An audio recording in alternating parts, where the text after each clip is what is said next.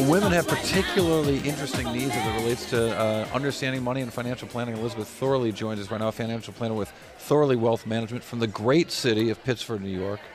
Yeah. So even better city of town of Fairport, New York, where I also hail from. Um, talk to me about these, these ideas about what women need to know uh, over the age of 40 that they don't know.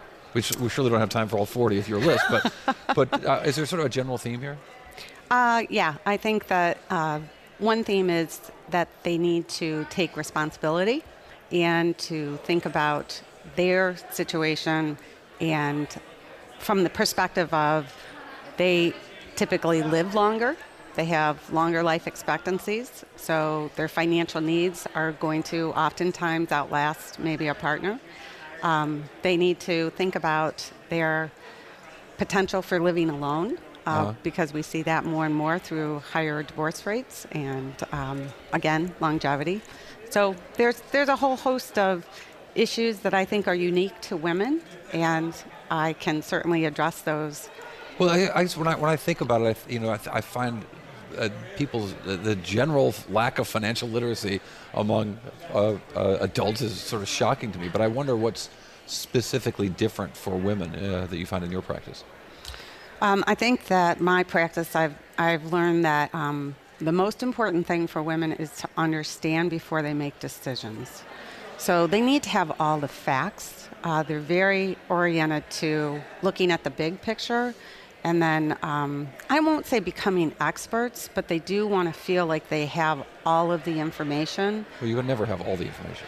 And, and that's exactly why a lot of them get stuck and don't make decisions or avoid making those decisions or they delegate it to somebody else um, a spouse, a partner. Right. Uh, or they maybe listen to friends and not necessarily the experts because they also feel intimidated when they are sitting down and talking to an expert because of that need to almost be an expert or, or feel like they've got the information so that they don't want to they don't want to feel intimidated or what's the right word i think it's um, Well, it's interesting. It's they just, need to feel knowledgeable Right. yeah Uh, talk, talk to me a little bit about your client base. Who are your clients, and, and, and, and how do they come to you?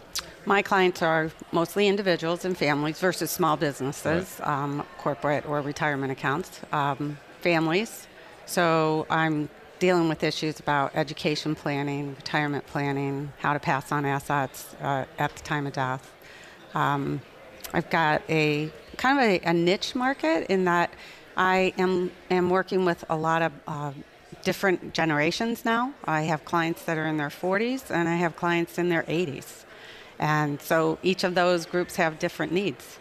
And, and you're also in a, in a, in a, a unique place that I know so well uh, uh, up there in Rochester, where you've had a, such a, a big change in, in the sort of traditional uh, businesses that, that had that uh, uh, such a thriving community in the 60s and 70s, and, and you know Right. the big employers of Kodak, Xerox, Bausch and Lomb all kind of falling apart up there, Right. and, a, and a real change, and, and, and people have seen that economically, and you can see it in the environment there. Absolutely, you can. You've seen um, a lot more entrepreneurship, a lot more small businesses developing, especially in like the photonics area. Um, our local grocery cha- chain, Wegmans, um, is now a major employer. Uh, the schools, the hospitals. Uh, so it, it has changed dramatically from when I started 30 years ago. And it- we did. We had the uh, someone from the chief investment officer from uh, University of Rochester on the radio show last week, and I think it was last week, and he was uh, talking about how the U of R is, is also one of the biggest employers in the state thus far. And that's that sounds like that place is really transformed as well. It is. But I would imagine Yeah. that with all of that economic change, the financial planning for individuals, they've, they've got to have a different sort of look on on their expectations about the world, how the world's going to unfold. Sure. A very simple example would be if you're a small business, now you're responsible for setting up your own benefits and taking care of your own financial independence.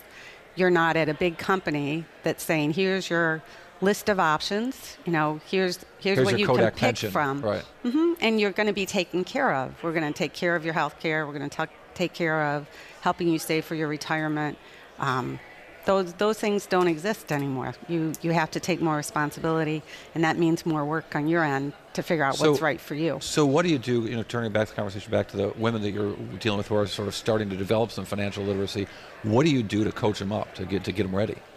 Um, we spend a lot of time uh, finding out, first of all, what their fears are, and then their concerns and goals, and focus then on helping them to get that education. But what is, is it a conversation? Do you give It them is. certain things to read? I mean, what's Um, most of the time, we start with a worksheet. Here, have this. Uh, they're not quantitative. You know, don't give me your net worth, but tell me where you are with your goals. What's most important to you? Qualitative. Do that survey, bring it back into us, and then we will have a one-on-one conversation, and we delve a lot more deeper into the who, what, where, and whys of all of those things. and is, is there one sort of particular thing that you feel like you, you keep revisiting with these with these clients? Yes, running out of money. Yeah. on a regular basis. It, it, it sometimes is surprising. Assets, um, clients with largest assets seem to be most concerned about that. So it's not always the people that you would expect. Interesting stuff. Elizabeth Thorley, uh, financial planner with Thorley Wealth Management, based in Pittsford, New York, um, just outside of the great city of Rochester. Thanks for coming. We appreciate it. Thank You're listening you. to Bloomberg Markets on Bloomberg Radio. I'm Cory Johnson here in San Diego at the Commonwealth Financial National Conference.